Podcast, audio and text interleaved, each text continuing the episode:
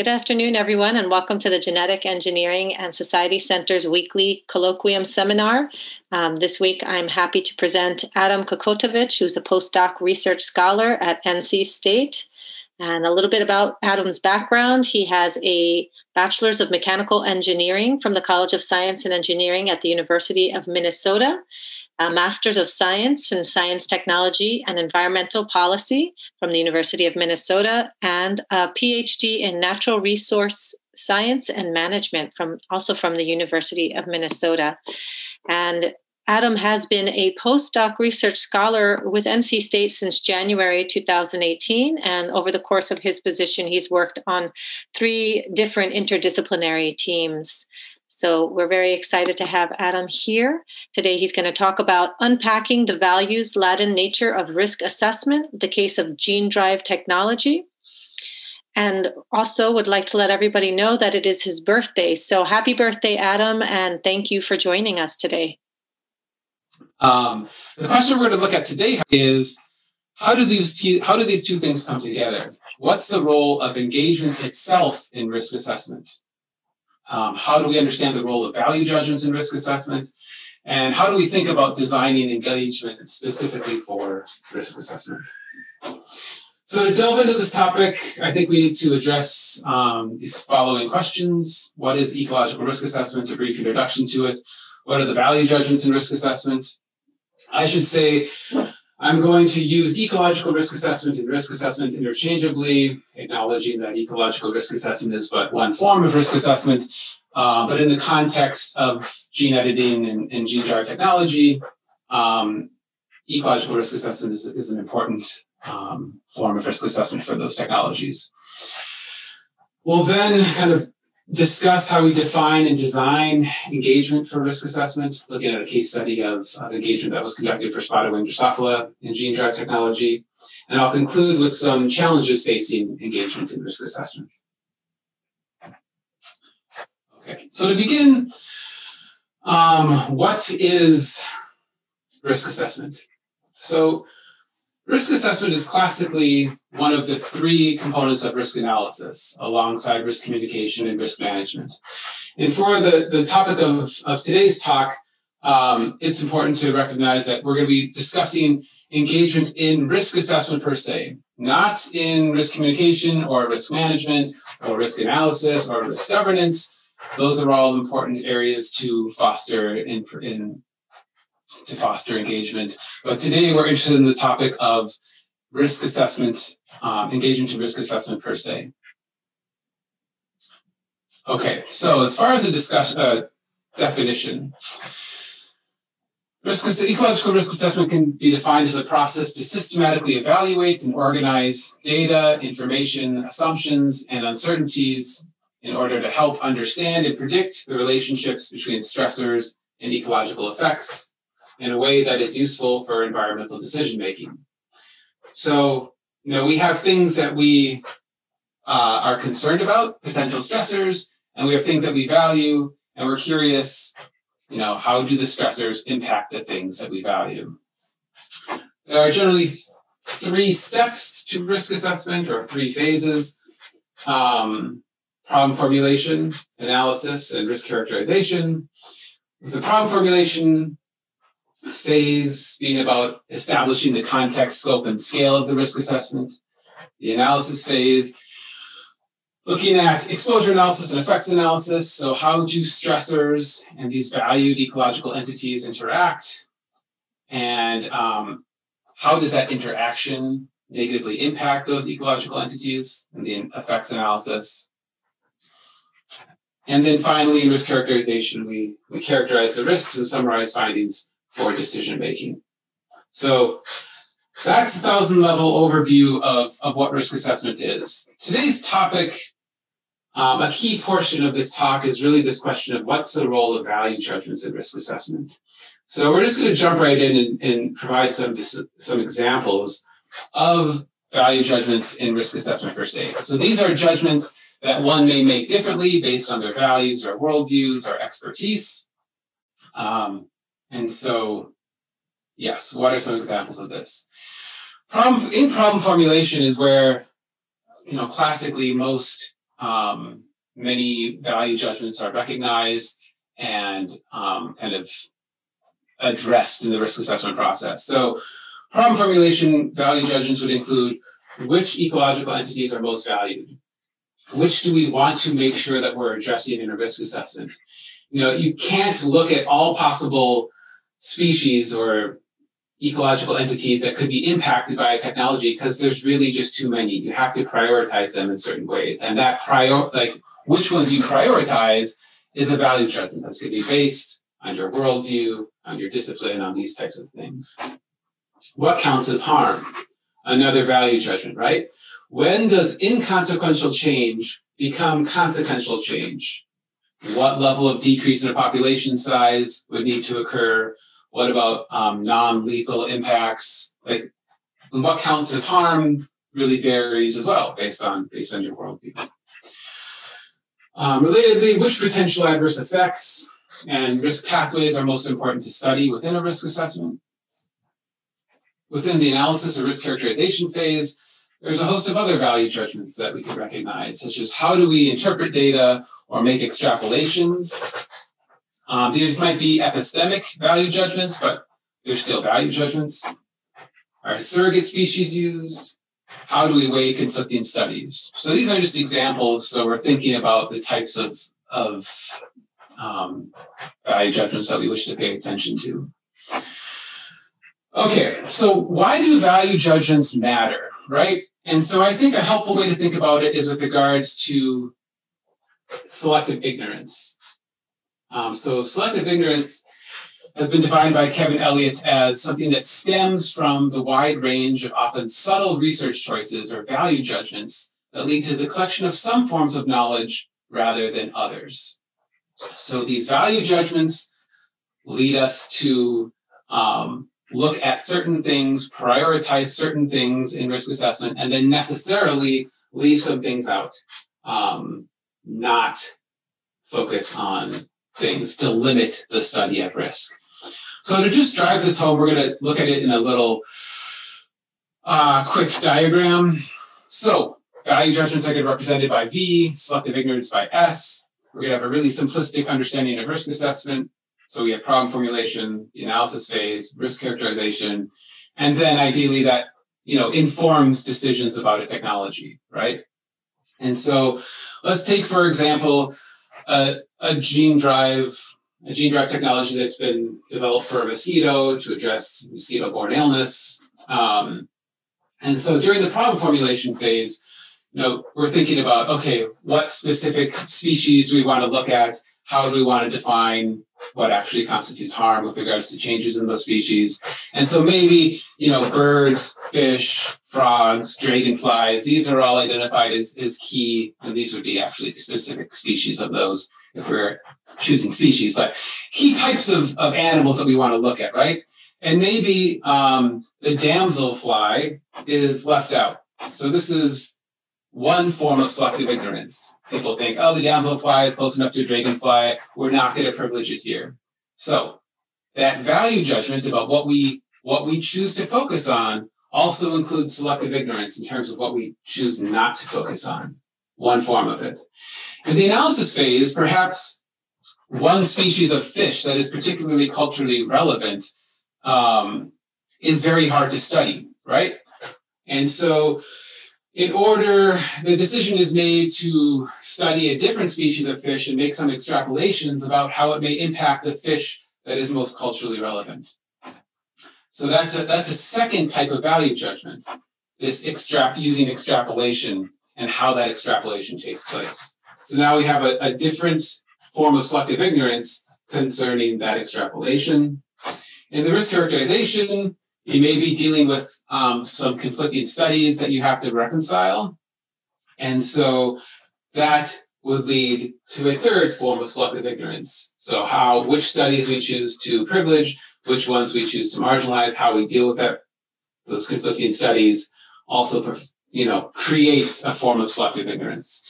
And so ultimately the decision that's made on this risk characterization has embedded within it these types of selective ignorance because of the value judgments inherent to the risk assessment process.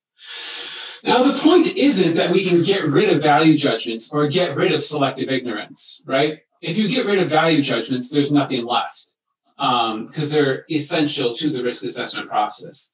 The point is, is to be aware of the value judgments that are being made, be aware of the selective ignorance that results, and open those decisions to um, kind of inclusive deliberation, we could say, from an engagement standpoint.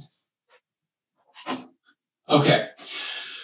So at this point in time, I, I find it useful to ask this question of when were value judgments recognized in risk assessment? Is this some sort of recent phenomenon where science and technology studies scholars have come and turned their eyes towards risk assessments? Or is it something that has been um, recognized for a longer uh, amount of time? And the answer is, is that ever since one of the first major reports on, on risk assessments in the US context back in 1983, the NRC's, what came to be known as the Red Book, um, have has have values been recognized in risk assessment. So the Red Book is most famously um, known for calling for the distinction between risk assessment and risk management. However, that distinction does not mean that risk assessment is outside of value judgments. Um, and so they specifically talk about these value judgments in terms of risk assessment policy, is what they call them. So this is defined in the book as as judgments made in risk assessment when several scientifically plausible or inference options exist. And these need to be made when making extrapolations, addressing uncertainties, or sorry, addressing studies with conflicting results, weighing evidence, and addressing uncertainty. As a quote in this in the Red Book says, that a scientist makes the choices does not render the judgments devoid of policy implications. Scientists differ in their opinions of the validity of various options, even if they are not consciously choosing to be more or less conservative. So, 38 years ago, this realization of the role of values in risk assessment was recognized. What wasn't kind of called for in this book is to deal with those value judgments using engagement.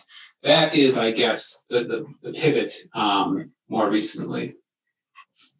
So related to this then, I think the role of value judgments and risk assessment directly relates to this question of engagement.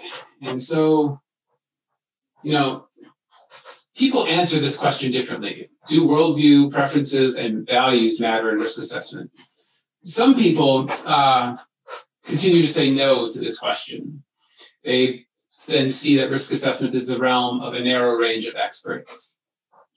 While other people answer this question, me and, and colleagues, uh, answer this question that yes, these things do matter. And engagement is, is one way that we can help navigate these value judgments present within risk assessments. Okay, so we can then get to a definition of what engagement in risk assessment is. And I'm putting together, I'm starting with the NASEM report's definition of, of engagement here. So, seeking and facilitating the sharing and exchange of knowledge, perspectives, and preferences between or among groups who often have differences in expertise, power, and values. So, that component of, of engagement should be familiar to us who are familiar with that NASEM report on gene drives. And then what's added here in the in the context of, of risk assessment is we're doing those things to recognize, reflect upon, and inform the value judgments within risk assessment. So we want to uh, share and exchange knowledge, perspectives, and preferences to one, recognize where value judgments exist within risk assessment. Two, reflect on what's at stake and how we make those value judgments.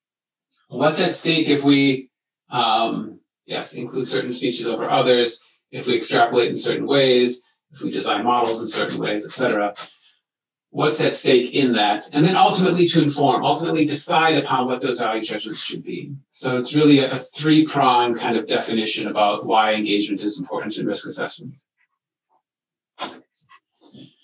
Okay, it's also useful to review some justifications for engagement in risk assessment. Why is engagement a useful thing in risk assessment? Um, and so, one reason, there are substantive reasons for it, in that it leads to, it can lead to better decisions. When you include scientific expertise, local knowledge, indigenous knowledge, you can get to better decisions. It can also reduce the likelihood of causing unintended harm. If you actually reach out to people who may hold, have differing worldviews than you and ask them what changes to the environment based on this technology being released would be harmful to you, you are then aware of those and you're less likely to, um, you know, make a decision about a technology that leads to harm. If you aren't aware of the different ways that people have uh, relates to harm or define harm, you're more likely to cause harm because you're just unaware of it. You, you may assume everybody sees the world that relates to the world as you do, or you just may be unaware that those types of, of differences exist. There are normative reasons for doing so in terms of justice and rights. For example, um, I, th- I think it is easy to argue that it is unjust to impose one particular view of harm upon a community or a, or a nation or a people. There are instrumental reasons for pursuing engagement. So related to trust of the ultimate characterization of risk coming from a risk assessment or the ultimate decision that's built upon the results of a risk assessment. And, you know, it relates to this question of how trustworthy is a black box that just spits out the risks, right? I would argue, especially nowadays, it's, uh, we have less trust of black boxes that we don't understand how they work. It's better to open that black box, um, take and one way to open and be aware of what's in a black box is to take part in that process. So if you are at the workshop where problem formulation or analysis is taking place within a risk assessment and you see what's going on, I think that makes you more likely to trust the results as long as the, the process is, is legitimate. Okay, so social learning then is a fourth. So you can have improved understandings of, of people, um, different ways that people see these issues. You may learn about people's worldviews, learn why they relate to technology in a certain way, and this may help um, reduce polarization or reduce just seeing people who don't seeing people dissimilar to you as just kind of abstract others, you may come to like understand um, that they are actual people with actual stories that think the way they do for a reason. Okay. So, in terms of thinking about a design of risk assessment, um, for me, keeping front of mind that we're seeking to recognize, reflect upon, and inform the value judgments within risk assessment is, is essential. So engagement also, in my view, needs to be matched to the component of risk assessment or the phase of risk assessment that you're looking at. Problem formulation, analysis. Um, you're going to ask different questions in each of those phases. I also then, you know, put up here risk assessment guidelines. So guidelines um, are kind of the cookbook instructions that are followed when assessing risks for a particular topic or technology or stressor. Uh, and right now, there's a lot of formal and informal work going on to establish risk assessment guidelines for gene drive technology. And I would argue that there is a, a role for engagement to play in actually establishing those guidelines, um, both to figure out, you know, how applicable are existing risk assessment paradigms, what should the key risk assessment steps be for these emerging biotechnologies? And for example, what should the role of engagement be when conducting specific risk assessments on specific technology applications? Okay. The other thing to highlight here is that certainly there are different amounts of expertise required within these different components of risk assessment. So problem formulation um, has a lower uh, amount of expertise required because you're answering basic questions like what's the most important component of this environment to you? What constitutes harm? Um, as opposed to an analysis phase, stage of risk assessment, or scientific studies of risk characterization or guidelines, to take part in that engagement on those topics, you need a higher degree of expertise. Now, that doesn't mean that we just conduct engagement in problem formulation. That means that who you engage in those different components will be different. You may need to engage with expert stakeholders who hold the required expertise, but also have a diversity of worldviews. Which brings us to this participation inclusion criteria. For me, this is an, like one of the most important points of why do we include people? We want people with a diversity of expertise for kind of obvious reasons. We also want people who hold a diversity of perspectives, I would argue. Um, and by that, I mean people who have different relationships to technology, nature, economics, and regulation. So, for example, if everybody, your entire sample, your entire workshop, or your entire sample, if you're doing a survey of people that you're including in risk assessment, all feel that they're all kind of tech optimists who feel that technology can solve our, our problems facing us. They all feel that nature is a resource to be exploited to the greatest degree possible. That's going to lead to certain blind spots, right? Because there's a much wider diversity of worldviews that exist, perspectives that exist. And if you only include a subset, you're going to be missing out on the wider set of perspectives that could help you see, recognize, see and recognize value judgments in a particular way. So recognize and reflect upon. If you have a greater set of perspectives, you'll be able to do that reflection work in a deeper level. Okay, situatedness would be another set of criteria to consider, you know, where, where are people located, their identity, um, the amount of power they have, the sector they're involved with. So to get a really nice broad set of worldviews, one needs to consider these different criteria. And then in terms of methods, um, there's a host of different methods that can be uh, uh, useful for conducting designing and conducting engagement and risk assessment. And it really depends on the context and what you're trying to achieve. But surveys, interviews, focus, focus groups, a workshop, a town hall, these could all be relevant. Okay. Another way to think about this is that you know there are certain design design decisions that we make when conducting or uh, conducting engagement. So, which component are we addressing? When do we conduct it? What questions and methods do we um, choose to address? Who do we include? What facilitation strategy do we use for bringing people together? And these decisions should be informed by the context that you're facing. Okay, so what, where's the, the technology status? Where is it at in the development? And what are the attributes of the technology? Where might the technology be used? What's the environmental context? What's your own institutional context as an organizer of engagement? What's the decision context in terms of you know the regulatory decision process? You can think about a diversity. What are the diversity of perspectives that exist? What is the history around this technology, around this particular location? What's what are the power relationships? What's the indigenous peoples context? And if we were to sit down, I'm sure we could come up with you know, a list of con- con- contextual things to consider, you know, three times as long as this.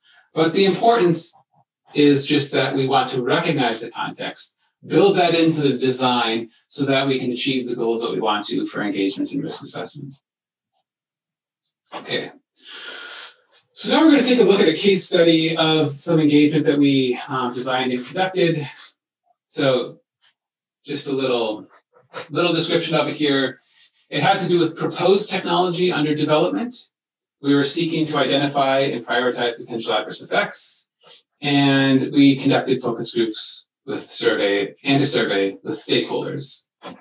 So to get more into the, the details of this, um, this work was undergone with a variety of collaborators here at NC State. So I'd like to um, recognize them and um, and they, you know, we work together in in doing this in doing this work.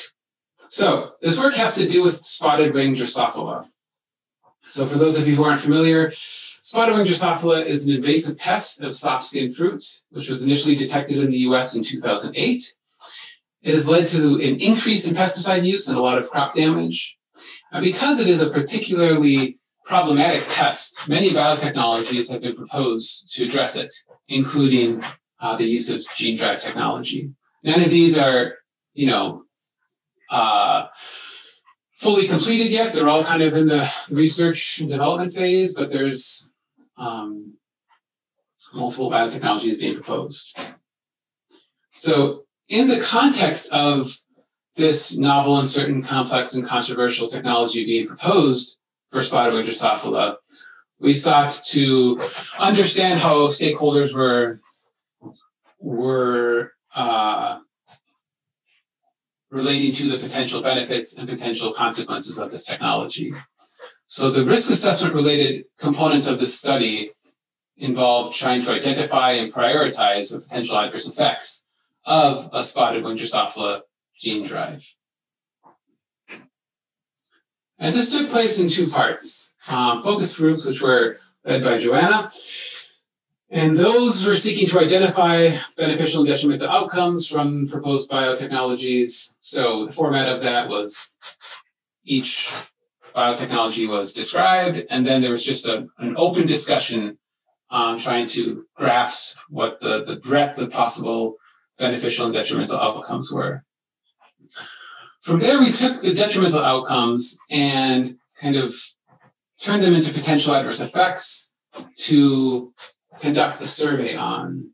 Um, and so we did a survey of 184 spotted wing Drosophila related stakeholders with the goals of prioritizing these potential adverse effects and understanding the key factors that influence stakeholder decision making around um, gene drive technology. So, the format of the survey we provided a general description of the gene drive technology for spotted wing Drosophila um, we couldn't, you know, provide a specific description of the gene drive technology because it doesn't exist yet.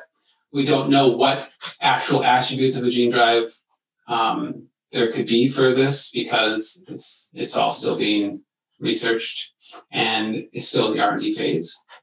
So after we provide that general description, we then ask participants to describe the three most important factors that influence their decision making we asked them to judge the importance of potential adverse effects using a Likert scale. Then we asked them to do a, a ranking exercise of the most important potential adverse effects. So in terms of, you know, thinking about engagement and risk assessment design, what are the take home points? So first, from our design so far, right? First, engagement for risk assessment can take, can take place at any point in the in technological development. So just because the technology isn't you know going up for regulatory approval doesn't mean you can't start doing engagement to understand some of these risk assessment related questions. Two we chose you know it's important to choose the relevant participants given the current context.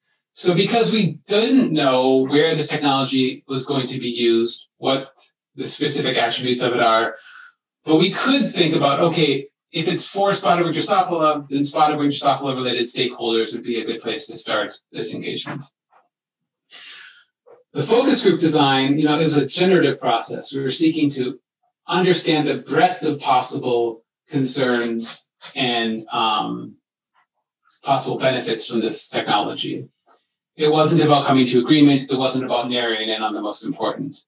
That came through the survey where we were able to, you know, ask qualitative and quantitative questions and with the survey, it was a very efficient way to achieve broad participation on these questions. You know, what we did was in alignment with, with our budget and expertise, and we see as a starting point for engagement in gene drive risk assessment, not an ending point. So what were some of the findings that we, we came to? Um, so in terms of the ranked importance of potential adverse effects, uh, the top three were a decrease in beneficial insects, an increase in non-spotted wing Drosophila secondary pest infestations, and a decrease in grower profits. There's a mix here of, of ecological adverse effects and socioeconomic.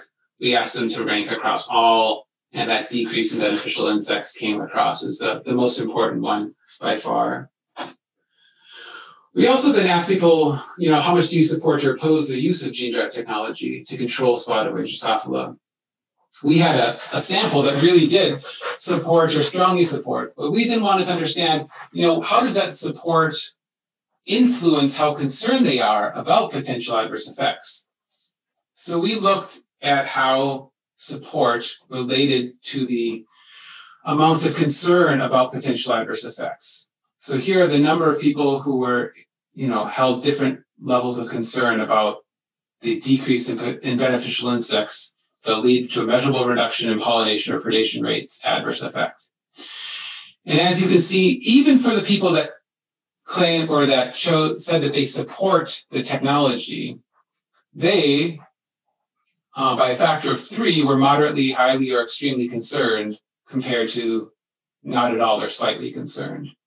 And we kind of saw this um, across the board for many of these uh, ecological adverse effects. So what this means is that support for, for gene drive technology does not equal to a lack of concern about potential adverse effects, which really emphasizes the importance of risk assessment and considering these things going forward. Okay, so what are some next steps for this work? So when the gene drive technology for spotted wing Drosophila is, is further specified, when we know what its attributes are, where it could be used, we can do a variety of, of additional engagement exercises. We can engage a broader set of stakeholders, not just those who have a relationship to spotted wing Drosophila. We can incorporate engagement into all components of risk assessment instead of just um, a narrow part of problem formulation. And we can increase the depth of engagement by using additional methods such as workshops. It's very hard to do engagement in the analysis phase of risk assessment, not in a workshop because of the amount of detail that goes on. So that's, um, you know, that method would be required for, for getting into some more of that detail. Okay.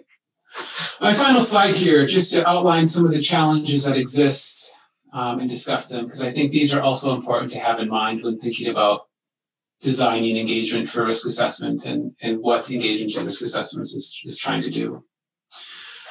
So first is the political value of objective risk. There's a reason why I think the dominant societal understanding of risk is that it's something done by scientists outside of, of values. And that's because it's easy to justify decisions when you say, um, that it's the result or they're informed by an objective risk assessment process. It's easy for decision makers to justify decisions. It's easy for agencies to justify what they do. So this can be a tension with regards to designing engagement because of the fact that it comes into conflict with this idea that risk assessment is outside of value judgments. Fear of the post-truth era of powerful interests taking over a risk assessment process and a polarization these fears are, you know, I think legitimate, right? But I think the important thing to keep in mind is that there are ways to design and to facilitate engagement to navigate these things. These are real issues. These are real challenges, but they're not reasons to avoid engagement. They're reasons to design it well and to thoughtfully consider um, the role of, of facilitation. So providing information versus persuasion. So undoubtedly when conducting engagement and risk assessment, because it is such a kind of, in many ways, highly technical thing, you will need to provide information to participants. Um, but it's important to recognize that providing information can kind of sneak into a persuasion if one isn't careful about how one provides information. Are we embedding within the information we provide certain ideas of what constitutes a reasonable risk, of what should constitute harm, of what isn't a reasonable risk to consider? Or are we really trying to provide information in a transparent and, and helpful way? Okay, including marginalized views as the fourth one. There could be an entire uh, talk on this topic. Um, and there's just two points I want to bring up. One is that it is important to um, incorporate marginalized, include marginalized views, worldviews within engagement and risk assessment. so that, as I was saying under the justifications, for example, you don't cause uh, unintended harm, right? You want to understand the breadth of ways that people relate to the environment to try and be aware of ways that technologies may cause harm. At the same time, including people with marginalized worldviews within the engagement is kind of the easy step to take. There may be particular worldviews, particular indigenous worldviews that do not align with some of the foundational assumptions within risk assessment. And then there might need to be a discussion of, um, you know, what are the ways of, of opening up environmental assessment, opening up and kind of pivoting risk assessment to be more in alignment with particular worldviews. And there's there's a growing literature on this that's important to um, engage with. Okay, overwhelm versus the path of least resistance. So I think it's it's also easy at the end of um, a talk like this or when considering engagement and risk assessment to be like, this just seems like too much of a headache um, and too overwhelming. Therefore, I'm not going to do it. Or therefore, I'm going to do uh, the little, the least amount possible while still making, you know, checking the boxes that I did something, right? And I think we want to avoid overwhelm. We want to avoid kind of checking out just doing the path of least resistance. And so ways to do that are to, you know, design at a manageable scale, to collaborate across disciplines and use facilitation. So much of what overwhelms one person excites another person as, as you know, engaging design opportunities or design challenges. And also, you know, to recognize that the difficulties that come up when fostering engagement in risk assessment are aren't aren't necessarily bad things. They may be highlighting things that need to be dealt with, um, whatever, more broadly in society as we think about whether and and under what conditions to use these types of emerging biotechnologies. Okay. So with that, I will um, make a few acknowledgments about the Spiderwing project and pause, and I will be happy to uh, take any questions, entertain any discussion um, about the presentation. Thanks for listening. Great. Uh, thanks so much, Adam. Um, so if anyone has questions and you'd like to ask them, you know, live with your cameras on, um, please use the raise hand function, um, and I'll be able to call on you. Or feel free to write your question directly in the chat box, and we will read those out as well. Um, I see one question in the chat already, Adam. Um, so Dylan's asking, who's included in the other category in your surveys? Uh, were fruit consumers included in that in that sample? Okay, fruit consumers were not included. Um, in the other category, um, we're actually uncertain. It's kind of an unspecified other. These are people who checked the other box and didn't write anything in. So we're actually uncertain what that other category is.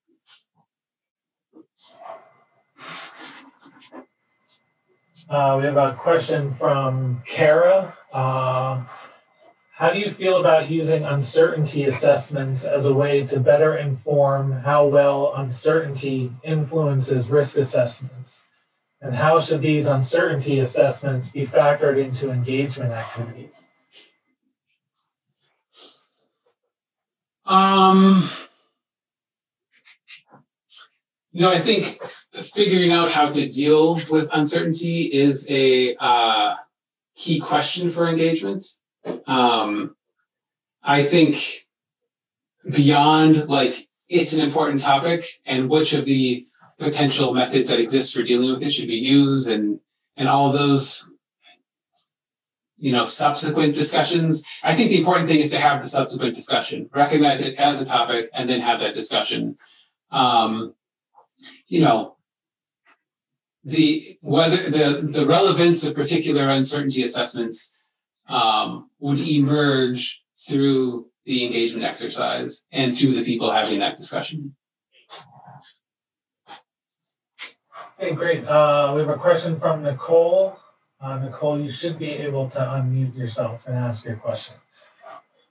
Oh, Good talk, Adam. Um, so I think one more challenge is the feasibility for graduate students. As an IGERT student, I totally buy into the need and the importance of public engagement, but as an entomology student, public outreach is the norm, which, as you know, is for education purposes. So if you went around and told entomology students that um, they should be doing this, and even if they bought in, I, I feel like it's hard. So, with your collaboration and experience with Hannah Burrack, do you have any suggestions for graduate students?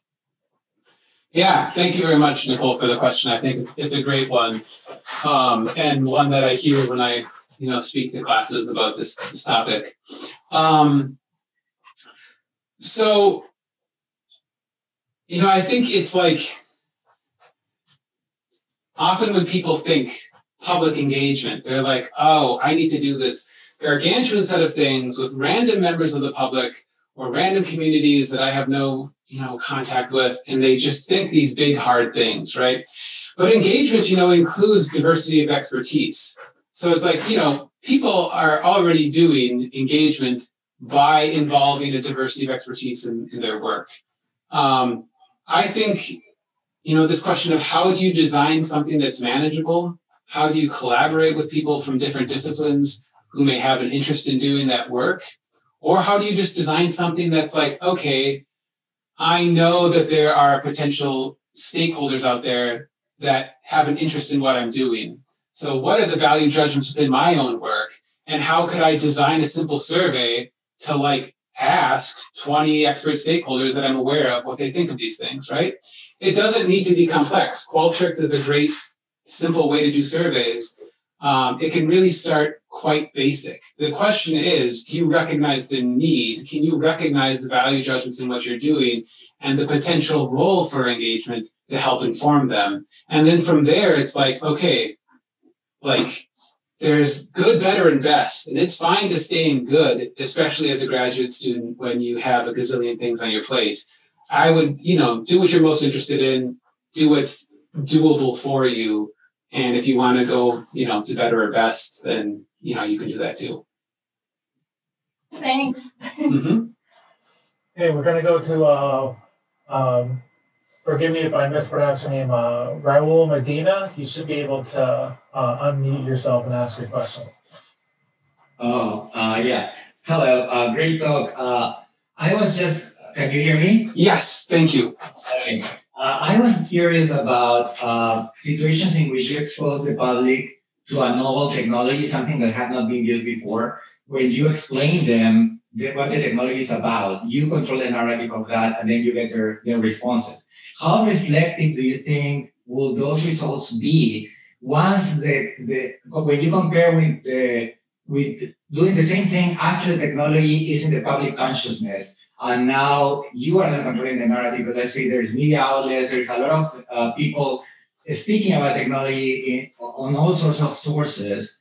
And then now people have formed an opinion that has nothing to do with uh, an explanation coming from a scientist or a research group, but from a different entity. And then now they now it's different because all of a sudden they have to take a position that is not necessarily based on what you wanted it to base, no matter how objective you wanted to try. So uh, basically what I'm asking is like how valuable it is to actually use results from engagement efforts way before the technology is in the public consciousness. Can you comment on that? Yes, thank you. That's a that's a great point. I'm I'm happy you articulated it like that and so well. It's a challenge I think is you know important to all engagement exercises. Um, you know, and it has to do with the kind of providing information versus persuasion point that I was discussing at the end there, that challenge. Um, you know, for me, when I'm thinking about doing engagement for risk assessment per se, I'm not going to involve people who have never heard of the technology before in most risk assessments, right?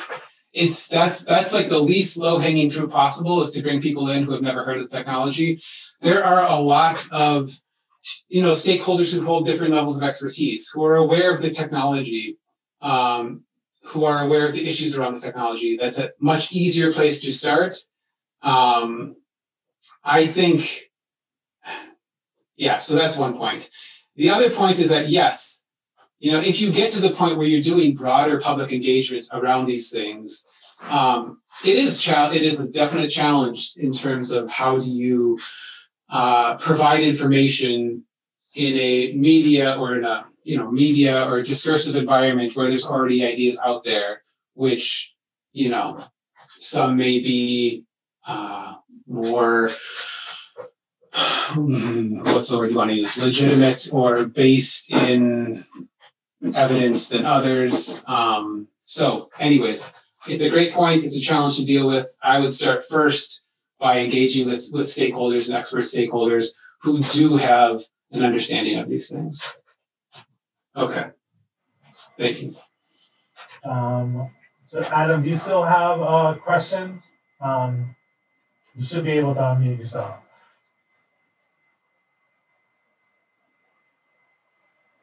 Um, actually, my question was covered by what Raul said. Um, yeah, I was wondering about the reconciliation between um, expert knowledge, which is really hard, sometimes really hard to keep up with, and then trying to involve um, external, you know, non-experts or experts in different fields in that discussion. Um, so how do you, yeah, translate it? Um, but I think Raul um, covered that.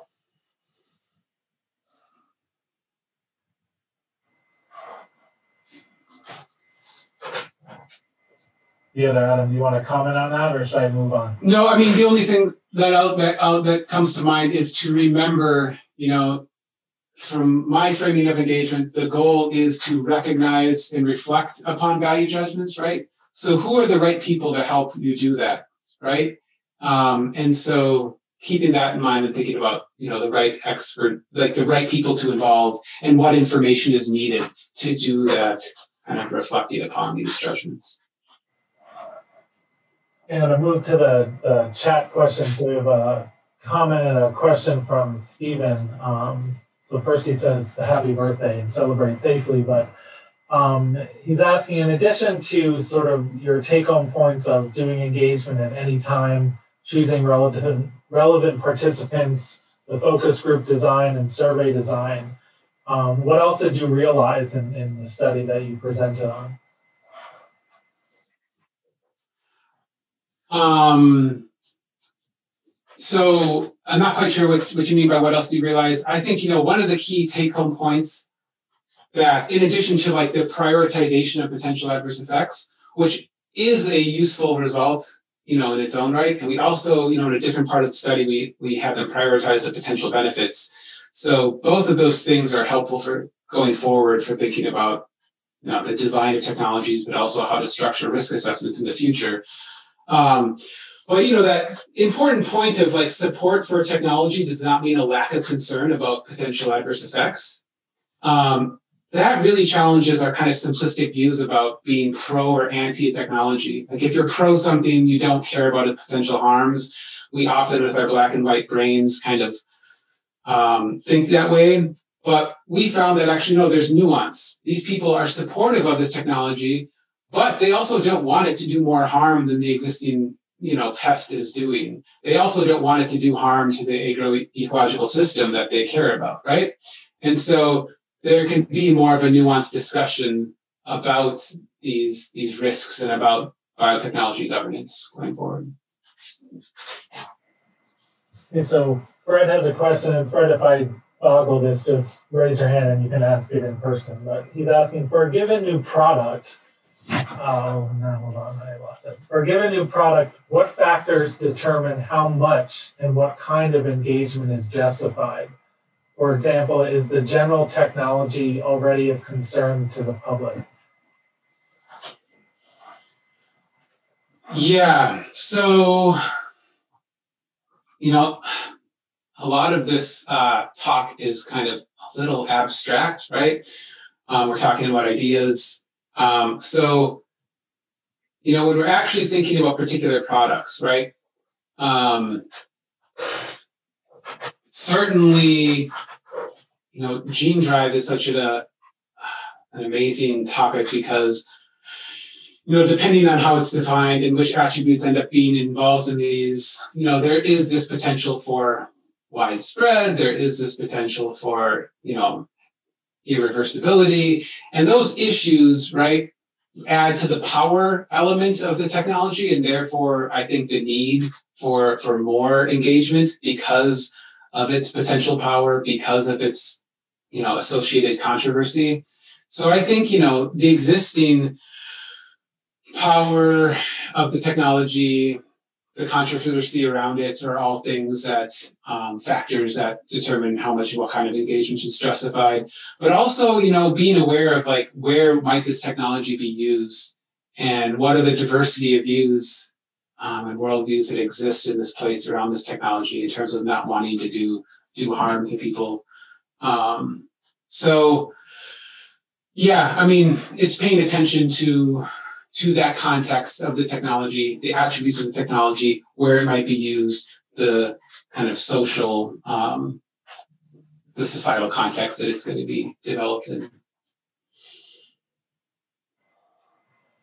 All right, so we still have a few more minutes. If folks have questions, add them into the chat box. Oh. I'll also highlight Katie uh, Barnhill Dilling, the collaborator on this project, who mentions uh, that you know collaborating across discipline does not mean being equally cross-trained. Um, so you can reach out to social scientists who have an interest in, in doing this type of work and not need to feel that you need to somehow, you know, learn how to design and, and conduct surveys or focus groups or workshops or whatever. Um, and yeah, there's a lot of great potential for, you know, social science, ecological science, biological science collaboration around these, these topics. Hey, see, uh, we have a question from Sarah Hartley. Uh, go ahead, Sarah. You should be able to unmute yourself. Hi, everyone. Um, I'm actually patching in from the UK today, so uh, thanks for thanks for inviting me. Um, I have a question, Adam, um, about engagement in the development of risk assessment frameworks. So you've talked earlier in more general terms about risk assessment policies and guidelines. Um, but the case you're looking at is very much more about a particular product, if you like, that will have a, a particular risk assessment.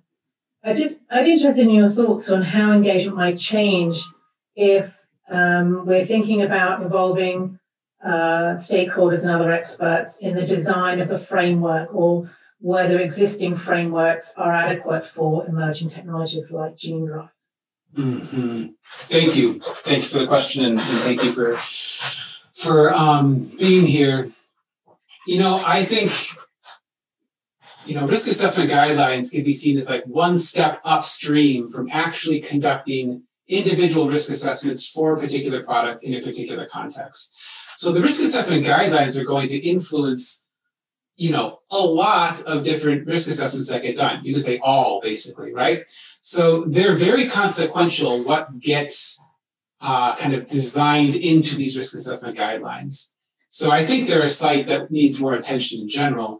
I think the same point of, of how do we recognize and reflect upon the key judgments being made in these processes. So how do we recognize the key judgments within risk assessment guidelines and what's at stake in, for example, whether in the guideline you design in engagement during the analysis phase, or is it just during the problem formulation phase, right? And who gets to be like what type of stakeholders or what type of participants are, are highlighted for inclusion? Um, what type of potential risks are being designed into are being highlighted within the guidelines as being especially important to study. Um, so I think, you know, talking about guidelines, you do need a certain type of expertise or a willingness yeah, it's a certain, you know, so it's a higher amount of expertise. But I think the need is even greater because of the power, powerful nature of these guidelines going forward. Okay, we'll squeeze in one last question from uh, Jason Delborne, who asks, who usually makes decisions about how risk assessments are designed? What will convince them to open up their processes to engage them? Yeah, so um, thank you for the question. I'd like to answer this one in two ways. So often we think about risk assessment as only something that's like associated with a regulatory decision, right? Like a particular technology is proposed, a regulatory body says, okay, we're going to do a risk assessment on it to inform the decision. And that certainly is one form of risk assessment that is, you know, very consequential. And engagement then, you know, can be justified in certain ways that align with these agency priorities and such. Um, but engage, like risk assessment more broadly is something that can be done um, it's not just something for regulatory agencies to do, right? It's something that's done uh, by academics, by um, you know people not affiliated with governments, governmental agencies. So, um, and those like doing risk assessments outside of a particular decision context may actually be an easier way to um, justify engagement um, and to build it in, in, in certain novel um, ways. And so, you know, risk assessment is just trying to synthesize science to inform a decision or to provide useful information for a decision. You can do that in a regulatory body, but you can also do it because you're an academic who cares about how decisions are being made about these technologies, right? And sees the need for this this type of work to be done. So, um, you know, you justify engagement in different ways based on where which context you're dealing with, but I think there's an important role for it regardless of your context. All right. Well, thank you so much, Adam, for doing this, particularly since it's on your birthday. I'm sure there's other things you'd much rather be doing. Uh, engagement and risk assessment. It's a great topic. Thank um, you all for uh, being here. But thanks again, and thank you all for joining us. And uh, we'll see you again uh, next week, hopefully. Have a great week, everyone.